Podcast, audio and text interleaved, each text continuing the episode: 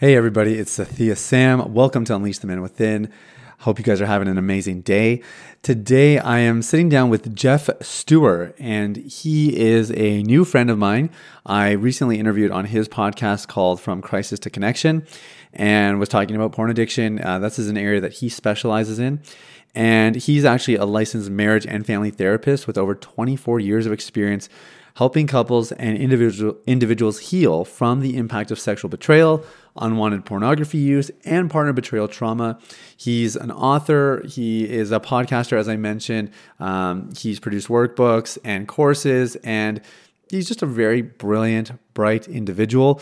And what I really appreciate appreciate about him is his experience, you know, because I am, uh, you know, I've been formally in this space for about three and a half years, and the people I love running with the most are definitely people my age. So we're all, you know, relatively new to this, you know, less than five years or certainly less than ten. But of course, uh, the only way that we're really going to grow and further what's happening in the world today is by learning from the people who have been around a bit longer. And so I brought Jeff on for that reason, but I actually had a very specific agenda in mind, and that was to talk about the journey from when you are in a relationship and you disclose your struggle. Number one, how do you do that well? What does that look like? So talking about disclosure, and then what is the journeys, uh, the journeys rather, um, that run in parallel of the person who's healing and the person who's working through betrayal trauma? What does that look like step by step? Uh, what are things that, that guys can do to make sure those steps go well and that they're really being supportive for their partner? And when all is said and done, what does it look like? You know, just casting a vision of what happens at the end here. And I think, um, I, I just think you're going to find this episode really useful if you're in that situation where either you're single and you know that one day you're going to have to have this conversation with your loved one, or if you're in a relationship, dating, engaged, or especially married, and you know that you need to have this conversation. I had you in mind. You are the person that I did this interview for, so please listen to it, take notes, pay attention. There is a wealth of wisdom and knowledge. We talk about kind of concepts and principles, and then we also give some really specific nuts and bolts, how you can actually apply this and execute it well. And you will notice that throughout the interview, there is sort of this undertone of, hey, we encourage you to do this with some help, some professional help from a coach or a counselor. And so if you're in that situation, you want some help, you can always reach out. Uh, this is something we've helped a lot of guys go through. And as you can see from Jeff's experience, he's done quite a bit of it as well. Um, but without further ado, I'm going to send you right in. And um, the last thing I'll just really say about Jeff is he is like the prototypical therapist, counselor. He's just, he's so calm. He is so uh, warm and friendly. And he just has this way of speaking to your heart in a very unassuming way. So I know you're really going to enjoy this. I am so glad I get to share this with you. Without further ado, here's my interview with Jeff Stewart. So here's the million dollar question. How are men like us who work hard, have good motives, and a God-given purpose supposed to fulfill the calling on our lives and the dreams in our hearts, all while establishing sexual integrity, thriving relationships, and a meaningful connection with God? That is the question, and this podcast will give you the answers. My name is Sathya Sam. Welcome to Unleash the Man Within.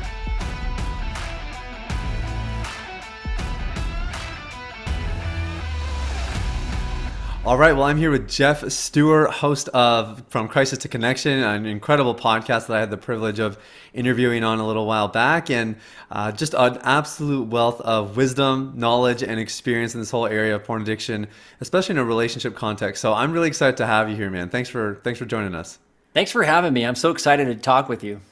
Yeah, so I, I'd actually love to start with a little bit of a background, because you are very seasoned in this area. You've been practicing for, I think, two plus decades, if I did my research correct. And I know you've probably seen your share of incidences in this arena. Uh, I know for me, even from when I was struggling with a porn addiction about ten, twelve years ago to now, um, even the landscape of just how people are engaging with the content, the impact yeah. it's having, it all looks different. So I'm I'm wondering if you can maybe just take us a little bit back and just give us a bit of framework for why you got into this work in the first place. How did this all come about? Yeah, well, my journey, yeah, I mean, so I, I was in grad school back in the late nineties, and um, I started working with a lot of families, and long story short, I just, I felt like I really wanted to get my hands on these kids, mar- the parents, the marriages. I just felt like there was mm. so much going on upstream there that would really impact the, the kids and the family and the community. So I just kind of worked my way upstream and started working with marriages. Well, the kinds of marriages that were coming in were were marriages that were dealing with uh, a lot of sexual betrayal. And and when I started working with couples, this was in the early two thousands when the internet was now starting to become way more commonplace, high-speed internet. Right. And all these people, I, I worked in a rural community where there were no, you know, adult bookstores or no convenience stores that sold pornography or nothing. It was just super rural ranching community. And yet all these people were coming in with um, internet addictions and porn addictions. And um, even some were getting arrested for crimes against children and stuff like that. I mean, people that had would never have done this stuff in a million years in this small isolated community. And all of a sudden it's like blowing up. So I knew wow. I needed to get more, more support and more training and help with this issue. Um, and I mean, I, and I was familiar, I'd been exposed to pornography as a teenager and as a young adult. I had seen stuff. I knew how powerful it was. Um, and, and I, I, I needed more resources and more tools and help. And so I went and did some, some more advanced training and got involved, start actually moved my practice to a bigger city and started becoming highly involved in, in treating this issue for couples. And then ended up writing a book on it. And I mean, the list goes on, and presenting all over, and Uh, being highly involved in working with these issues um, from an attachment context. And I, I just really, um, I just really sort of snowballed into this. It's like you mm. kind of get the ball going, and all of a sudden people find out you can help them, and then there's so much need. And yeah. then it's it sort of became an accidental specialty. But I, I, I do feel like it was God. I, I feel like I was I was led to this. I feel like it's been my calling. It's been something that has blessed my own family, my marriage, my kids. And of course, hopefully the people I've worked with, um, but it's, you know, people are hurting, and there's a lot of, there's a lot of struggling marriages around this issue, and a lot of secrecy. And so the more we talk about it, the better resources we have, the more people can have confidence that they can heal. Yeah, that's really well said. You're very modest because you're, you're quite prolific. You've done a lot, and um, it is, uh, it is just clearly a calling on your life. I'm, I'm glad you kind of set us up here to, to really go into what I want to focus on today, which is just how do you deal with this in a marriage context? I think a lot of guys are handcuffed. I know um, the yeah. typical story I hear is, yeah, she kind of knew about it when we were dating. We had a conversation, or it came up. Um, yeah, she hasn't really asked about it, so I haven't brought it up. I don't want to hurt her. I don't want to, you know, create problems. But this is now ten, fifteen years in. And I think maybe some guys in the back of their head know, oh, she probably should know. Maybe I should have the conversation. They don't know how to go about it, so they maybe prolong it. Um, So I think I, I think that's that's an example, but there's lots of facets to this. I, I always tell guys, look, you can confess basically, or you can get caught. Uh, you you kind of get a choice, right? There's there's not a lot of options when it exists. Exactly. Um, I, I don't know. Let's let's talk with the the person maybe who's like they're not even ready to like or thinking about jumping off the ledge and actually having the conversation. They're way way away from it. Like no no no no no. I'm not touching that conversation with a ten foot pole because of all the problems it's going to create. What what would you say to somebody who's maybe in that position, Jeff? Well, you you you've got to you've got to uh, confront your own story individually first. Right? You've mm-hmm. got to get honest with yourself before you could ever get honest with a partner about it. And so if you're, if you're listening to this and you're single and you're not, you know, you're not even dating anyone, um, but you're sort of anticipating, oh my gosh, how am I going to deal with this with a partner? Well, start dealing with it with yourself first and get comfortable telling your story to um, another person, to a group, to a trusted friend, um, to yourself, to God. Like mm-hmm. start talking about this problem and facing it, whether you write it in a journal or something like that. As you make contact with your story, your your shame, your fears, all the beliefs will start coming up, which is good because you want you want to be able to confront that stuff and heal it, integrate it, so that you have the ability to look somebody in the eyes and be able to say, yeah, this is definitely part of my story, and I have I have no deception inside of me. I'm telling the truth. This is exactly where I'm at. If you can smoke all that out and do that work on an individual basis, mm. you'll make the best partner. You will. You'll be you'll be such a healthy person, and I think the I think people that are in recovery make some of the best partners because they're reinforced, they're transparent, they're honest, all the things that make good marriage partners. Right. Um, and don't get all hung up on the fact that you've struggled with this issue. The the the to me the bigger damage in a relationship is not that you're a human and make mistakes. The the bigger damage is that you can manipulate or, or destroy somebody's confidence in the re- in truth and reality by hiding in secrecy. So if yeah. you can get honest and face this yourself, you'll be better set up. Um, now, if you're in a relationship and you haven't been caught, whether you're dating or you're marriage, you're married, and you're wondering, oh, how do I do this? Like you said, you have two options. And I promise you, you will save so much time and money and energy oh, like coming forward with it. Then, then I mean, helping somebody overcome this in a couple's context with rebuilding trust, um, it's not easy either direction, but it is yeah. so much easier to do it if your partner knows that you were the one that wanted to bring this to the light, that you're the one that wanted change. Because mm. otherwise, you'll spend a lot of years trying to overcome this belief that she has that she's the one that wanted it more than you. And that's yeah. that's a hard thing to prove. Huh. Um, so you can prove it by showing up and being honest. That's really good. Yeah, and I think what a lot of people fear, like when, when they hear the idea of like, yeah, you do have to have this conversation with your partner, all the things they fear, the rejection, the abandonment, the, the marriage is over, those things are very unlikely when you're actually initiating that conversation and coming clean. They're, they're still possible, like not going to eliminate that as a possibility, but they're much more likely if you get caught, you know, and I think that's where you can really um, take some control over the situation. So, okay, let's say we have somebody who's married. They have, maybe they've done step one here of doing the work themselves. I love where you started. Like it does have to start there. You have to start engaging with your story, start owning the work. Um, at what point do they start to have that conversation with their significant other? When, when is the right time to do that or to say, yeah, I think I'm ready to finally disclose? Um, you know, the truth is, is that as soon as possible, like, yeah. Most, most, most guys are going to wait for the perfect, op- there's no perfect opportunity.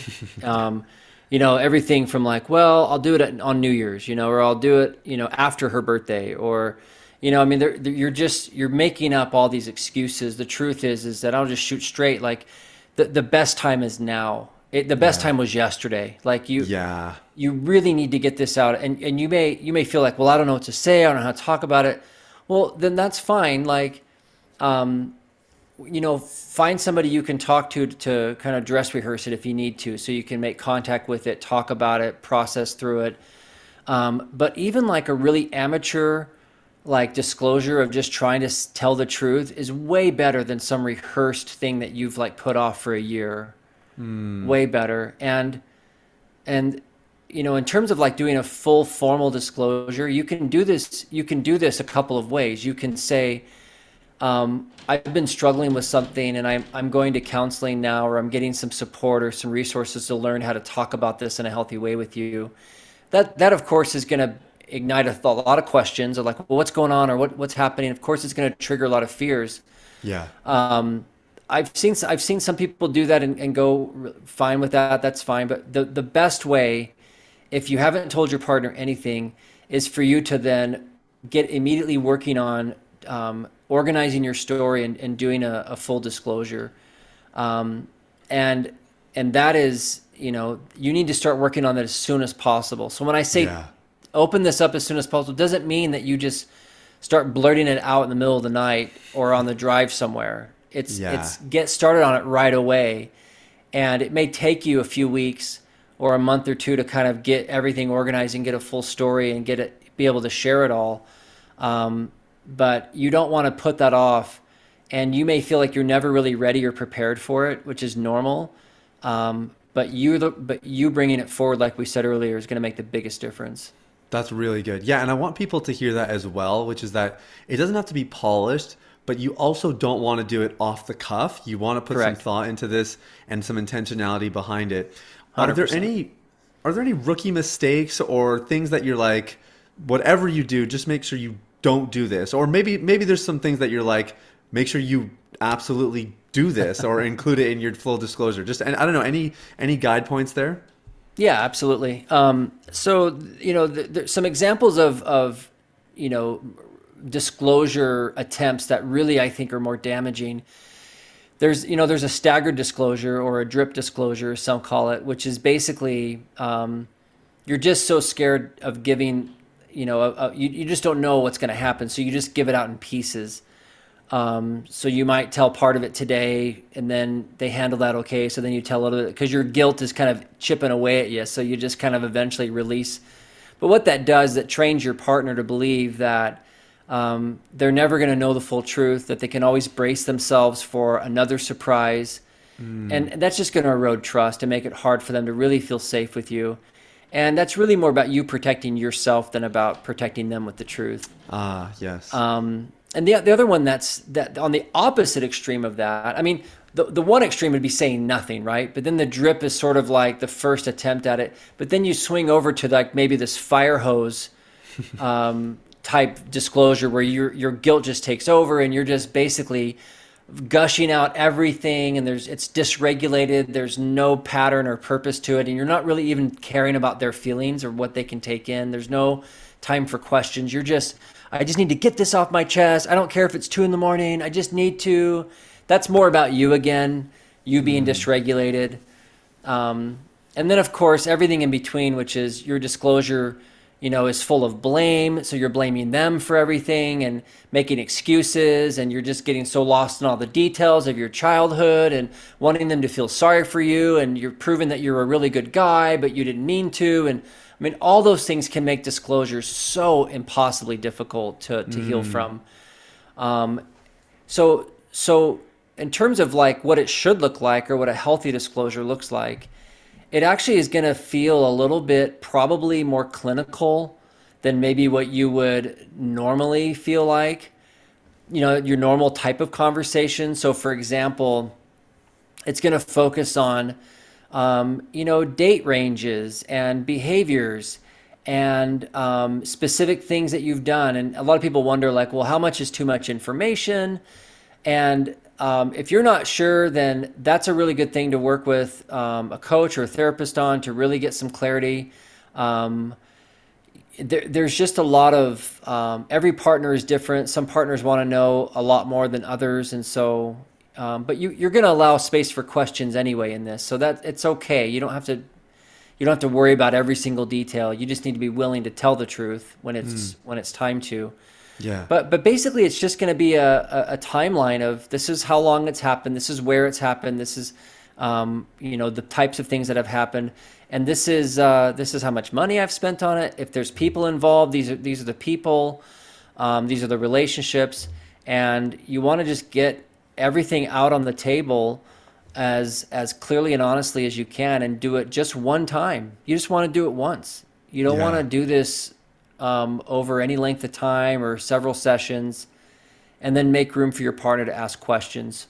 Yeah, yeah, it makes a lot of sense. And I suppose you're you're trying to get everything out there in that conversation, but you're I, I imagine, would it be safe to say that there will be more conversations um, as well, right? Like this is not a one-off, and you never have to talk about it again. The idea is you're opening the door now for you to, I guess, have conversations on an ongoing basis. Would that be fair to say, Jeff? Oh. Huh? one hundred percent. Yeah, I'm glad you said that. Um, I'll tell my guys all the time, look, there's no expiration date on the truth, you know? And so your yeah. partner needs to hear the truth. And and there's no expiration date on their questions either. And so if, if you know, a week from just, you know, opening up about this, they all of a sudden have a clarifying question, um, it will it will totally damage trust if you say like, hey, I already told you everything. When are you going to let this go? Why do you always bring yeah. things up? And you go into that blame mode. That's that's because you, again, you can't even tolerate your own story. Hmm. So if if a guy is is able to really make peace with his story and can fully own it, he'll be able to tolerate whatever questions come up whenever they come up. Yeah, okay, makes a lot of sense. Now, the the thing that you said that I love is after you've shared, of course, you're leaving space for questions. And one of the things I've always encouraged people who are going through the disclosure process is to really engage empathy in their preparation. Just think about what it's like for your partner to hear this kind of news, imagine it a little bit, um, and, and let some of that intel, I guess, just dictate the tone that you use and the way you're sharing things. Because when somebody's had their chance to process it, of course, they they have a, an understanding of it, but their partner, for all they know, is completely gobsmacked by it. Um, mm-hmm. Are there, I, I guess I'm wondering, like, is there any any tactics you recommend or anything they can do in particular to really make sure that their partner is, I guess, just able to ask questions fairly, you know? And I, I think you're, you're mentioning some great things already. Like, obviously, you're, you're not blaming, you're not pinning anything on them or making excuses. Um, and, you know, you're you're talking it through in a coherent way. But I guess I'm just curious, is there anything else um, on that front?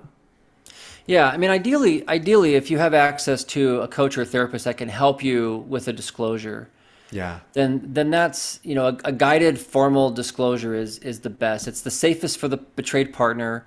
It's going to help control the the the dysregulation in, in this in the meeting. It's going to really help you both have a better experience. So I'll just put yeah. that out there. Yeah, not everybody has access to that, so we obviously want to teach good principles, but. Um, I don't recommend this as a do-it-yourself if you have access to somebody who can help guide you through yes, it. Yes, yes. Um, and so with the questions, there's there's two kinds of there's kind of two ways the partner gets a chance to ask questions. When I'm doing disclosures with people, um, I will ask the betrayed partner to submit questions beforehand to me. Hmm. And this this really, in the meantime, while um, you know, most of the couples I work with, it's the guy that's disclosing. So I'll just use that. Uh, kind of example here. Yeah. Um, I'll, while he's working on his disclosure, while he's writing out his story and going through everything, um, that's a really hard place for her to be, for her to be, um, you know, thinking, trying not to obsess about it. It's a very fearful place to sort of wait for this event, this kind of scheduled trauma to happen, you know? Hmm. And so in that time, she needs to have a voice. And so I'll have her write down questions and keep those in a journal, and then have them have her share those with me so we can talk about them. And and a lot of the times those questions will reveal um, a lot of things that she sensed or picked up on that maybe she, you know, didn't know. Um, and and this is this is if she knows the disclosure is going to happen, right? If she knows there's one coming up or it's scheduled, you know, like um, the most common presentation, unfortunately, is where the guy gets caught or some some kind of it comes forward, comes out somehow, and then they come in and they're like, we need to do a full disclosure and get all of it out, you know? Yeah. Um, and that's kind of what I, so if she has time to think through and prepare questions, that can really help her. And then also he gets a copy of those so he can answer them as part of his disclosure. So when he comes into the disclosure meeting, he's gonna be already answering a bunch of, um, asked a bunch of questions she's already organized for him. Um, But but if you're if you're just coming for the first time and going to tell the truth and just open up and share this stuff with your partner, um, in terms of leaving space for those kinds of questions, you need to ba- basically allow your partner, allow her to um, interrupt and ask questions whenever she needs to.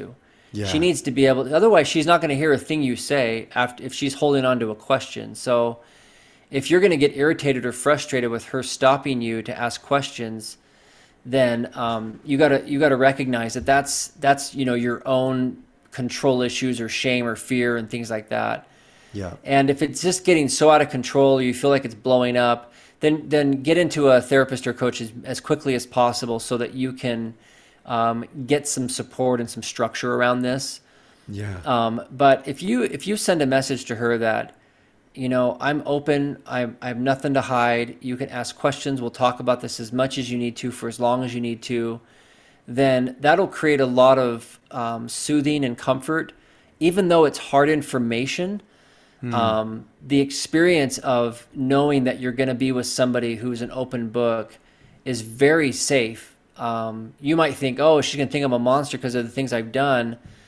No, the scariest thing is to be in the dark. It's not to like be with a, another human who's flawed and m- makes mistakes. It's it's the control, it's the secrecy that's the most damaging. So stay open.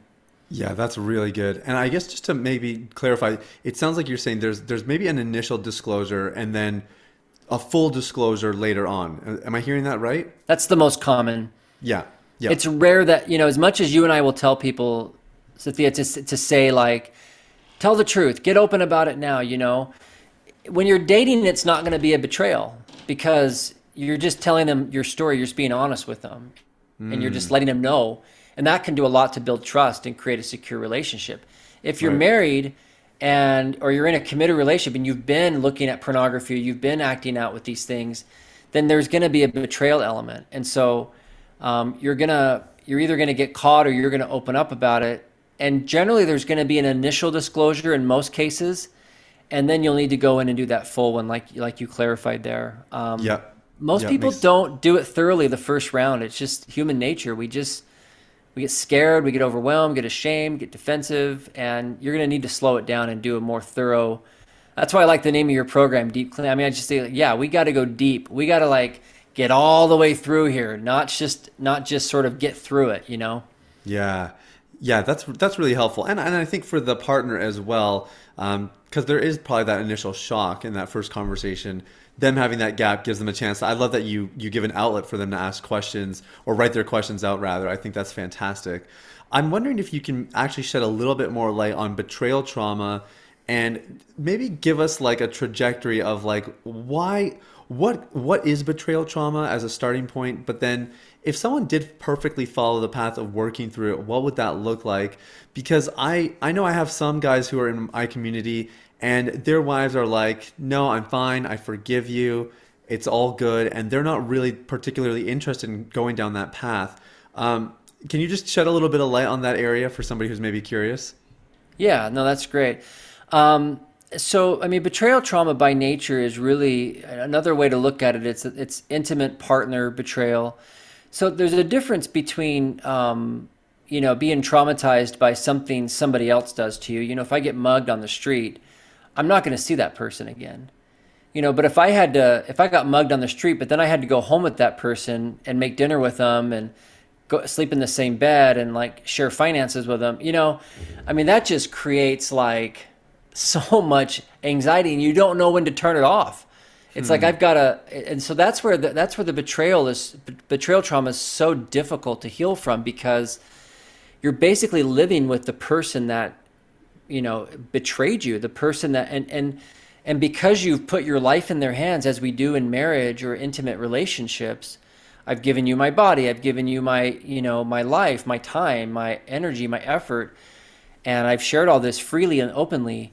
And when there's been deception or there's been um, you know, you've broken your vows or you've broken, you've crossed lines, you know, then, then basically you're, you're now having to figure out who this person is, how they really feel about you, and whether you're safe to like put your life back in their hands.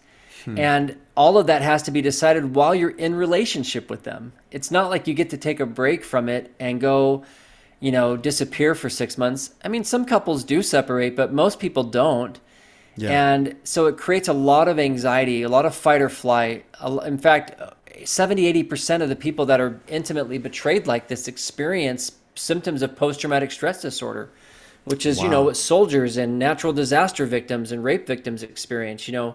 Did you say seventy to eighty percent? Yes, experience P T S D, the symptoms for P T S D. The wow. criteria, meet the criteria for it, not just symptoms. Like they have full-blown P T S D. Wow. And and that is and that is uh, you know, you're you're so when your partner is anxious or asking tons of questions, or these are all s- kind of safety-seeking behaviors. They're trying to they're trying to turn off the fight or flight. They're not hmm. just being controlling. They're tr- they feel out of control, so they're trying to regain some stability so that they can think straight and not just be totally hijacked by this all the time. So. Um, So betrayal trauma ultimately is, um, it's it's really just the deepest kind of betrayal you can experience as a human, because it's it's at the hands of someone who, you know, ha- totally was supposed to have your back. Like your guard is totally down with this person. Yeah. And that's where it's hard. It's like, and so why do some women, and, and you know, your example, why do some not struggle? Well, um, in my experience, the ones that don't struggle with it have either struggled with addictions, or they've struggled with compulsive behaviors, or they've made big mistakes themselves. So they have more understanding of it. They don't feel as shocked by it because they're really in touch with their own struggles. Um, or their partner opened up to them and they, they told them about it. They were honest about it, or they were always honest with them about it. You know, I've yeah. had some couples where the guy was like super upfront with it when they were dating, and then he opened up about it after he was. And see, the, the one of the biggest betrayals is is the is the manipulation, is the secrecy, and you know, some even describe that as a as a form of, you know, emotional abuse, where you're mm. controlling someone else's reality. And I agree with that. I, I think that those behaviors are very damaging psychologically and relationally when you're gaslighting someone and keeping them in the dark and distorting their reality and making them believe that there's something wrong with them. Those are hard yeah. things to overcome. Yeah, and that's really what's at the heart of betrayal trauma. Okay, that's really helpful. So I know you're quite big on the rebuilding trust component. You have a course about it, and I want to get there. But I guess before we get there, I'm just imagining those early stages after, let's say, the full disclosure has taken place. Mm-hmm. The the man is probably maybe feeling a degree of relief that it's finally out. And okay, my wife's not leaving me. Yeah. My wife's not in shambles. Obviously, work to be done. But like probably whatever he was fearing, it's it's unlikely to actually take place. Meanwhile, the partner is dealing with betrayal trauma, experiencing uh, the likes of P T S D, and and obviously having to sort her thing out a little bit.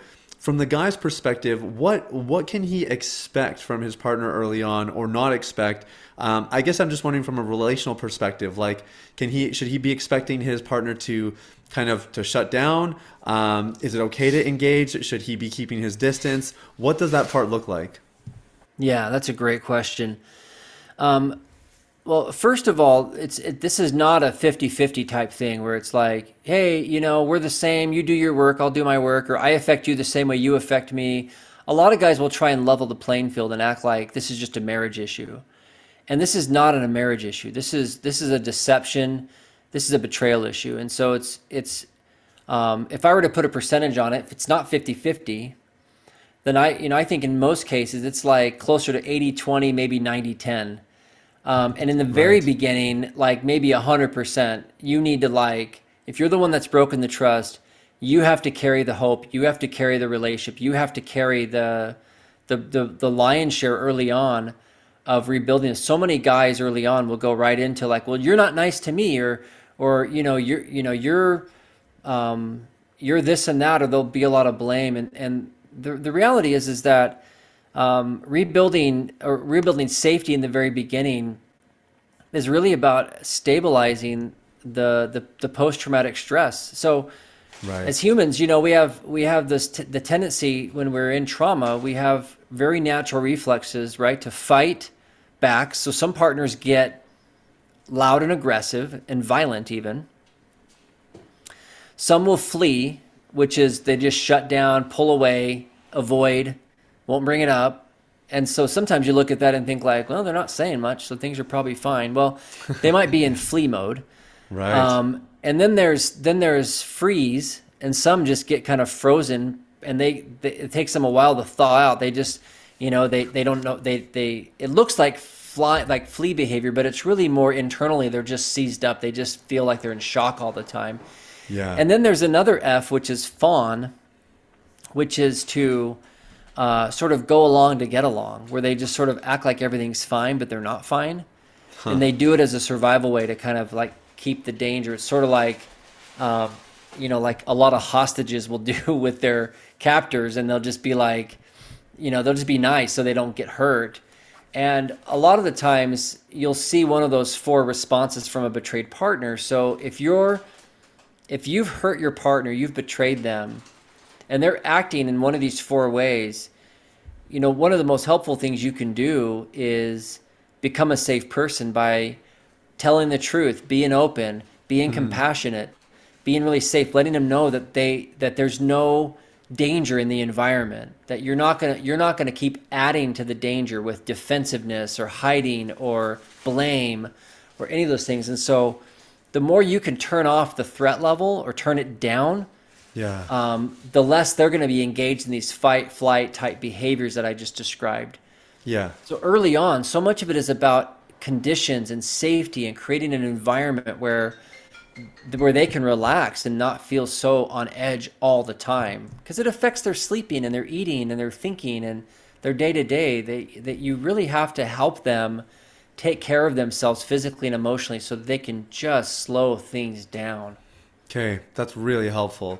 So a colleague of mine, actually, we were we were discussing this the other day of kind of, um, I, I know there's some people who are in the space of like even going as far as to say like don't don't even engage in sex those first uh, the first ninety days, or you know, everyone's got their own range. Yeah. Just because you're you're going to re-traumatize the individual, um, and of course you know maybe that that space is also helpful for the person who's in recovery. Uh, just wondering if you want to comment on that, and maybe not. It doesn't have to be sex specifically. I'd love to hear your thoughts on it, but as well as just like I'm imagining a couple going to church, right? Or um, sitting down and doing the budget together. Like, just certain things could be triggering. And what, what should a guy's response be, and what should he be expecting in some of these avenues where, you know, they're typically doing things together, but maybe now the betrayal trauma has sunk in a little bit and the, the woman is not feeling as comfortable to engage that way. Yeah. So, so you're, you're, you're basically, if, if you're in an attached relationship, if you're in a marriage or a long-term relationship, you are clearly a source of comfort for this, for, for your partner. You know, they, this is why they're hurting so bad, is because you were their safe person. You were their per, you were supposed to have their back. They were counting on you. Like, there's a bond there that is, is deeply comforting when it's going well. Mm. And now you're a source of pain.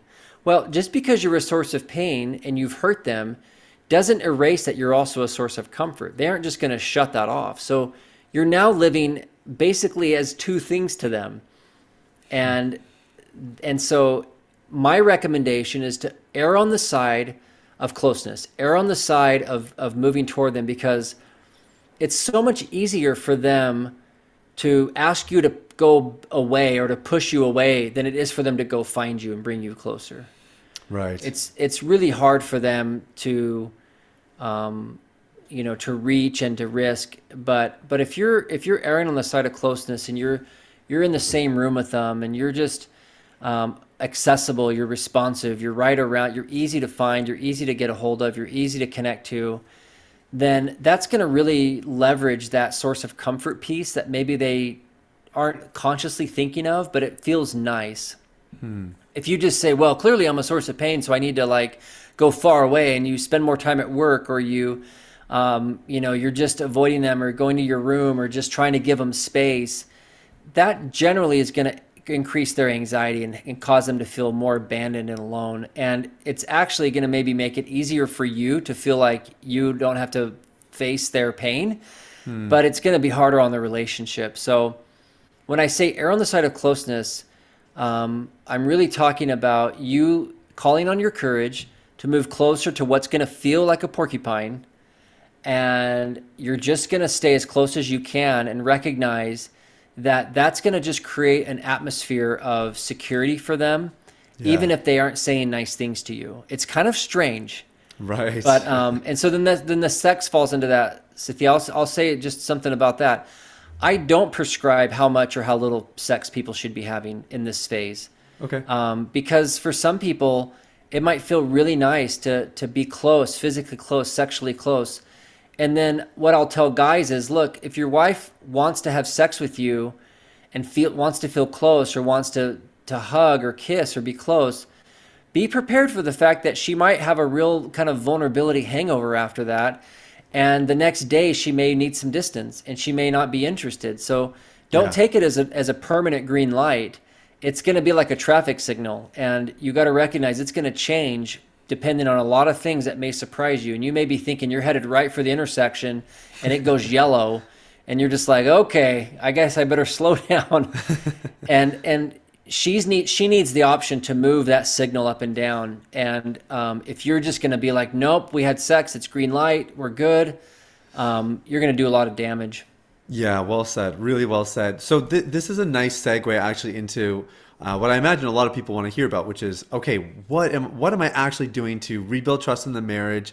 Uh, you just talked about even reading, being able to read the maybe nonverbal cues, so I guess verbal cues as well, of your partner, which is often a skill set that I think is lacking in people who yeah. are experiencing addiction. And um, and then you mentioned at the beginning of the podcast, you talked a little bit about attachment, healing through attachment. I'm wondering if you can you can do them all separately, or maybe the one that's most important. I don't really care, but I'd love for you to just talk a little bit, Jeff, about what that recovery process really is like, and what are some of the things guys can do, not only to get healed and to get whole. That's what that's what we do. That's what this podcast is all about. But I'm specifically interested in what can they sow into their relationships to really put things on the right trajectory. Yeah. So what I what I like to talk about and teach in my course and just in my work with clients is, it's all about conditions. You you can't make your partner trust you, but you can create conditions where it's a really easy decision for them to open their life back up to you. Hmm. And and so they're they're constantly telling a story about you and about the relationship in their mind. And so what kind of material are you giving them? Are you Are you, is, you know, is your voice uh, calm and loving and supportive? Is it defensive? Is it, you know, accusing? Is it shame-based? So you doing your own work to, to really be in control and clear on how you're showing up day to day, moment to moment in this relationship is going to impact the conditions. You may feel like there's nothing I can do. Not true. You can, you can every day control how you show up and, and, and the environment you're, you're contributing to. And so, um, mm. you know how it is. You can walk into a room and feel the temperature change. Um, we have that impact. Our energy and our presence really does have a lot of an impact on, on our partner. So um, it's less about technique and and tools and skills and tricks and things like that, because that can border into the kind of manipulation stuff.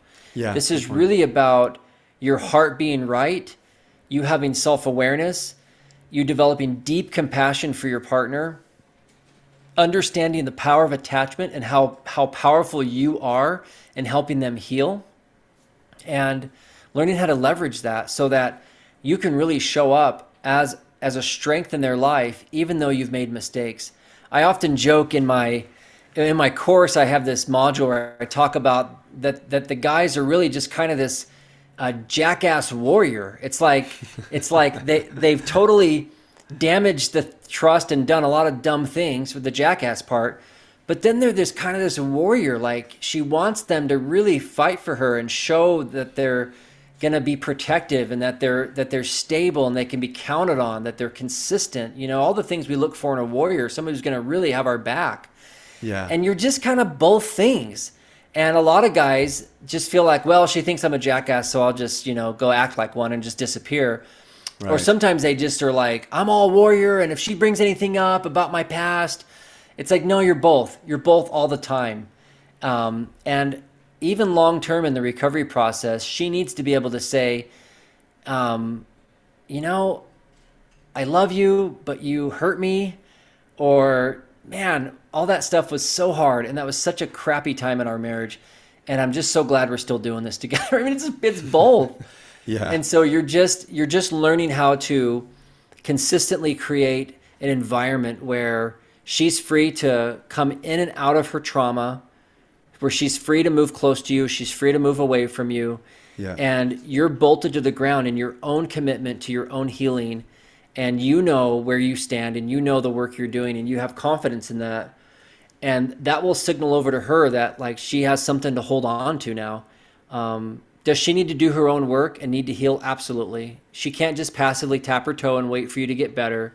Yeah. Her work is her work is very active as well in terms of regulating her emotions and understanding where she's been injured and grieving the losses. And there's a whole process for her, mm. but that you can't fix.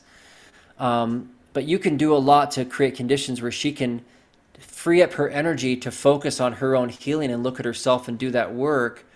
So she's not just all the time having to protect herself from you. Yeah. Okay. That's really well said. So let's cast some vision for maybe I can imagine somebody listening to this podcast who is maybe in the really early stages, maybe hasn't even had that initial disclosure, so yeah. to speak. And so they're, they're hearing this process and going like, oh my gosh, like what is all of this onto? Because I think, um, at least the clients I work with, a lot of them just want things to go back to the way they were. And there really is no such thing. As far as I'm concerned, it's it's really about creating a new reality, embracing a new reality as That's both right. heal, get better, and really are building, a, I would say, a, almost like a brand new relationship. Mm-hmm. What does that What does that look like? Are there any like uh, signature qualities in these relationships when you know both partners really heal well and the guy recovers and and the woman works through her betrayal trauma, or the partner works through her betrayal trauma rather? Like, I guess I'm just curious. Uh, is there?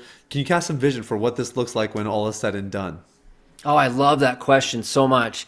Yeah, like this is this is why I get up every day. This is why people are, how can you work with this stuff all day long? Probably the same for you. It's like, because I see, I know what's possible. And I yeah. see that people can heal. So what that looks like, well, there's a deep security. There's a there's a sense of like peace. Um, the relationship is more flexible and it's more honest. And so that what that looks like basically is somebody can um, be open and talk about their own struggles, and they have somebody who's supportive and understanding. Mm. And there's just there's just a, a a real quality of um, support and understanding that didn't exist there before, where it was fear and hiding and, and denial. Um, there's there's mutual support, so people are taking better care of themselves individually and together. The the relationship is oftentimes more prioritized as mm. something that you protect, and so there's there's better boundaries around the relationship, and couples are oftentimes more picky and, and careful about who and what they let into their marital circle, their bond. Mm. Um, they, I think they're better parents. They they tend to be more open about sex. They tend to be more open about hu- just being human, making yeah. mistakes. They deal with they deal with mistakes and challenges so, so much healthier. Um, oh, the list goes on. Like, I, I think that people that heal from this um, would never want to go back to the old normal. Yeah. When they really understand what's available to them, it's like they would look back on that and think, oh man, it's amazing what we settled for. And and I'll make this clear again. A pornography issue is not a relationship issue. It's not it's not caused by the relationship. It's it's a decision that somebody's making to handle their stress or their relationship issues in this way. Yeah. And so the relationship um, will heal and improve by virtue of doing this work individually and as a couple, but the relationship doesn't cause it. And so fixing the relationship is really a byproduct of two people taking a hard look at um, the own, like healing from the betrayal, healing from um, acting out and all the other things, lust and whatever, and, and coming together and saying, we want to build something new. And that's a very intentional process, a very open, transparent process that I think creates tremendous security for families. Oh yeah, I love that answer too. That was really helpful. And hopefully it paints a picture, because I think everything you talked about, you know, the the transparency with kids and the stronger marriage, like these are the things that are usually driving people to get free of a porn addiction to begin with. So I think that's that's really, really insightful. Totally. Yeah. Um, okay, what what about the time frame? And I, I know there's no such thing as like uh in eleven months, you know, you'll be here and whatever, whatever. Um, but is there is there a range? I, I remember we we interviewed a, a guy named Jared Lopes on the podcast, and I don't think he, he didn't specifically go through this issue, but but there was some breakdown in the marriage. And I think he had said it, it took it took years, you know, years before it felt like the relationship was really secure. He was confident in himself. She was confident in who he had become and everything else. Um, I imagine trust is not rebuilt overnight. What do you, I don't know, can you comment on that if somebody is wondering, like, how long am I signing up for here by embarking on this journey? Yeah, so so uh, Jennifer Schneider, she's a therapist, psychiatrist in Arizona. She wrote a book called Sex and Forgiveness, Sex Lies and Forgiveness, Sex Lies and Forgiveness. Okay. And it was a study that she did like twenty-five years ago, so it's pretty dated. But she did a study with couples that had been through sexual addiction, sexual infidelity. So it was, it was, it was not internet pornography, because it didn't exist. Internet pornography didn't exist back then. Yeah. Right. And so these were people that were doing, um, in, in many cases, a lot of physical kind of crossing the flesh line, doing a lot more uh, cheat, direct cheating, physical affairs, things like that. And what she found in her work with them is when they were in an active recovery process, so for a lot of these people, it was therapy, sometimes twelve-step groups, other programs. When they were doing their, their work, um, she found that within about a year that um, that about seventy, eighty percent of the par- betrayed partners somewhat trusted their husbands. Okay. And then about eighteen months to two years, mostly trusted. And then you get into kind of three years and it's like, you know, eighty, ninety percent of them, if they were still working through that process, they, they pretty much were like, yeah, I, I trust them. Like, so wow. I just tell people, look, it's gonna be a two to three year process. Yeah. And, and for some obviously faster, some slower, but, but overall you got to reset expectations. If you think that this is going to be, look, I'm going to tell you the truth this weekend and we should be good by Christmas, or, you know, let's get back, let's get back to normal.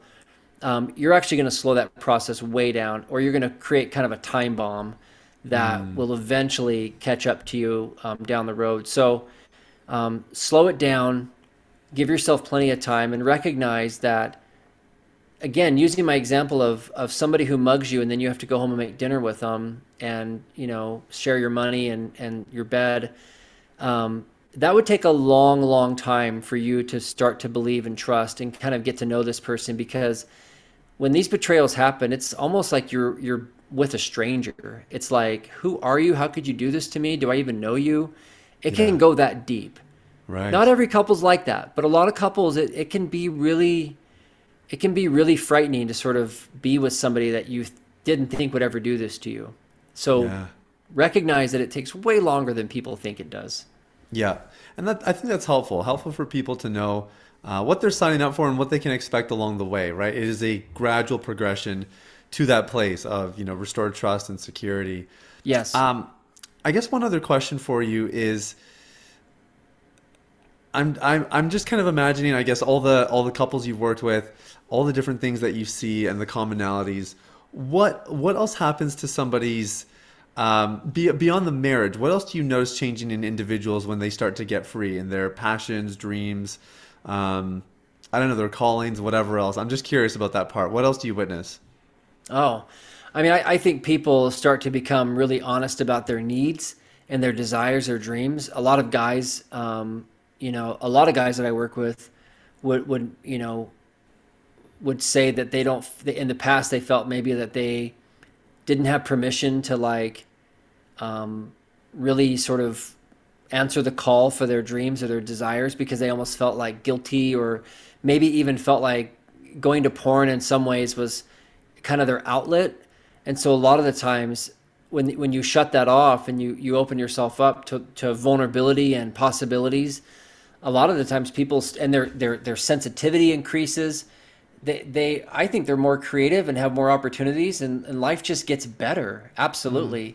And that's just on an individual basis. And a lot of partners, this is an invitation for a lot of these women that I work with. It's an invitation to do deeper healing that they probably wouldn't have done. Um, you know, you don't want anybody to go through this, but after they're done with it, they're kind of like, I can't imagine my life had I not gone through this. Like it's, right. It's not something you tell people in the beginning, right? Because that's not yeah. very sensitive. But but we want to hold out a place that says, look, there is a really beautiful life on the other side of this if you'll stay with the process. Yeah. Where does God and faith tie into the, this journey? I'm I'm just curious for you. How do you how do you see it play out? Oh, it's huge to me. I, I, I don't know how you could do it thoroughly without it. Um, I, I think that surrendering to God, um, I mean, you know, the Alcoholics Anonymous, those guys figured it out in the thirties. They're like, okay, this is bigger than me. and so, so I think when you're when you're controlling the truth and you're secretive and you're manipulative, you're in a, you're in a, in a sense playing God. Mm. And so for you to like surrender control and and surrender the outcomes and trust that God is, is cares deeply about you and your family, your relationship, then you've brought in like the most powerful teammate in the universe, and, and you've mm-hmm. brought in a resource that you couldn't have done. And so I believe in miracles. I believe that people can be transformed and healed in deeper ways as they surrender and submit to God. Um, and, and faith, I mean, you know, th- there's, there's so much power in submitting and trusting and believing and accessing that that power from on high. I'm a very spiritual person. I believe deeply in these things, and I think that um, that so much of pornography struggles and even trauma, they're spiritual issues. They they tap into our identity. They tap into how we see ourselves and yeah. and and our belief about what our purpose is in our lives. I mean, it gets it gets into all these kind of bigger existential questions of the self and what does it all mean, that um, you're not just going to answer by just stopping a behavior. Yeah. You have yeah. to really reckon with your view of yourself. And, and I think God has the best answers for that. Yeah, I, I totally agree. Jeff, this has been amazing. I feel like I could ask you another twenty questions, man. Thank you so much. Uh, for people who want to connect with you, I highly recommend they listen to your podcast. It's really, really good. And I did have the privilege of being on there myself, but I know you have some other resources as well. How can people find out more about what you're up to? Well, yeah, first of all, thanks for joining me on the podcast. It was awesome to talk to you, and I oh, can't yeah, wait to share pleasure. it with my audience as well. So Um, yeah, so the podcast is called From Crisis to Connection. So you can find that on all the major platforms. And then uh, my website's the same name, From Crisis to Connection. And um, on that website, you know, I, I write a weekly relationship column. So I have some free stuff like my podcast and my column. and then some, you know, lower cost stuff. Um, some I have a course for couples on pornography that is like a six-hour audio course, and then my my bigger trust building boot camp is a twelve-week online video course to help couples. Really, it's for the individual who broke the trust to learn how to create those conditions and stay in it. And so that's that's been a really um, powerful resource for a lot of guys who blow blow it, you know, break trust, don't know what to do, don't know where to start, and then I walk them right through the very from the very beginning of of rebuilding that trust. Um, but yeah, I'm on social media. It's just easy to find me out there. So I'd love to connect with you and be a support and a resource for you in your process. So. Oh, fantastic. Yeah. So we'll put links to all of that in the show notes, but Jeff, thanks so much for your time and your wisdom today, brother. Really appreciate it. Thank you so much for having me, Sathya. I appreciate you. All right. So that was my interview with Jeff Stewart. And if you are somebody who's looking to somehow engage in this journey. Maybe you haven't disclosed anything, or you have disclosed, but you want to kind of just understand the betrayal trauma process and the healing process and get to the finish line. Uh, I know that this interview brought tremendous value to you. I want to encourage you, uh, go check out Jeff's stuff. Go uh, buy his course. Uh, he, he keeps his stuff very affordable. Uh, go listen to his podcast, From Crisis to Connection, Connection, uh, Connection. Um, anything, like anything you can get your hands on uh, that he has out there, I highly recommend it. It's going to help you. It's just going to make you stronger. It's going to allow you to not just get free of porn, but to really get your life back on track. And that's what this is about. You know, this is not about getting free of porn. This is about your calling, your destiny, your relationships, your sense of self. Uh, these are the things that are at stake here and the things that you have a chance to do something about by checking out Jeff's stuff. So I highly, highly recommend it. Um, I'm really, really excited to share uh, his stuff with you, and I hope this interview helped you. And if you are looking for a blueprint for the recovery journey, so you're saying, okay, Sathya, I know I got to figure out this part here in my relationships, but I also need to recover myself, and I don't know what to do there. The Last Relapse is the book that I wrote specifically for you. It, it was to give you our blueprint for recovery. It comes with a free workbook so that you don't just read good material, you actually get to work it out, exercise it, do it to its fullest extent. And you can get all of this for free, no charge, at the last relapse book dot com. You get a free digital download. You get your free digital workbook. It's all gets, it all gets sent straight to your inbox. So I highly encourage you to get your hands on that, the last relapse book dot com. But without further ado, guys, thank you so much for listening. I wish you an incredible day, and we'll talk soon. Bye-bye. Hey, everybody. It's Sathya again. Thanks for listening to Unleash the Man Within. I wanted to take a quick moment to let you know about a free ebook that I wrote for you called The Ultimate Guide to Porn Recovery. It provides a basic framework for the recovery process and a few of my top tips completely free of charge. You can get it now at w w w dot ultimate recovery guide dot com. That's w w w dot ultimate recovery guide dot com. Now, if you've been impacted by the podcast and you want to show some support in less than sixty seconds, there are three ways you can do that. First, you can leave a rating or review on your podcast platform. This lets people like you know that the content here is valuable. Secondly, you can share this episode with someone in your life that might benefit from the content. If you're passionate about helping other people experience freedom and success in their lives, this is one of the easiest ways to do that. And lastly, you can subscribe. I personally only listen to the podcasts that I subscribe to. If you're seeking daily encouragement, guidance, and insight in your recovery journey, I highly recommend subscribing to Unleash the Man Within.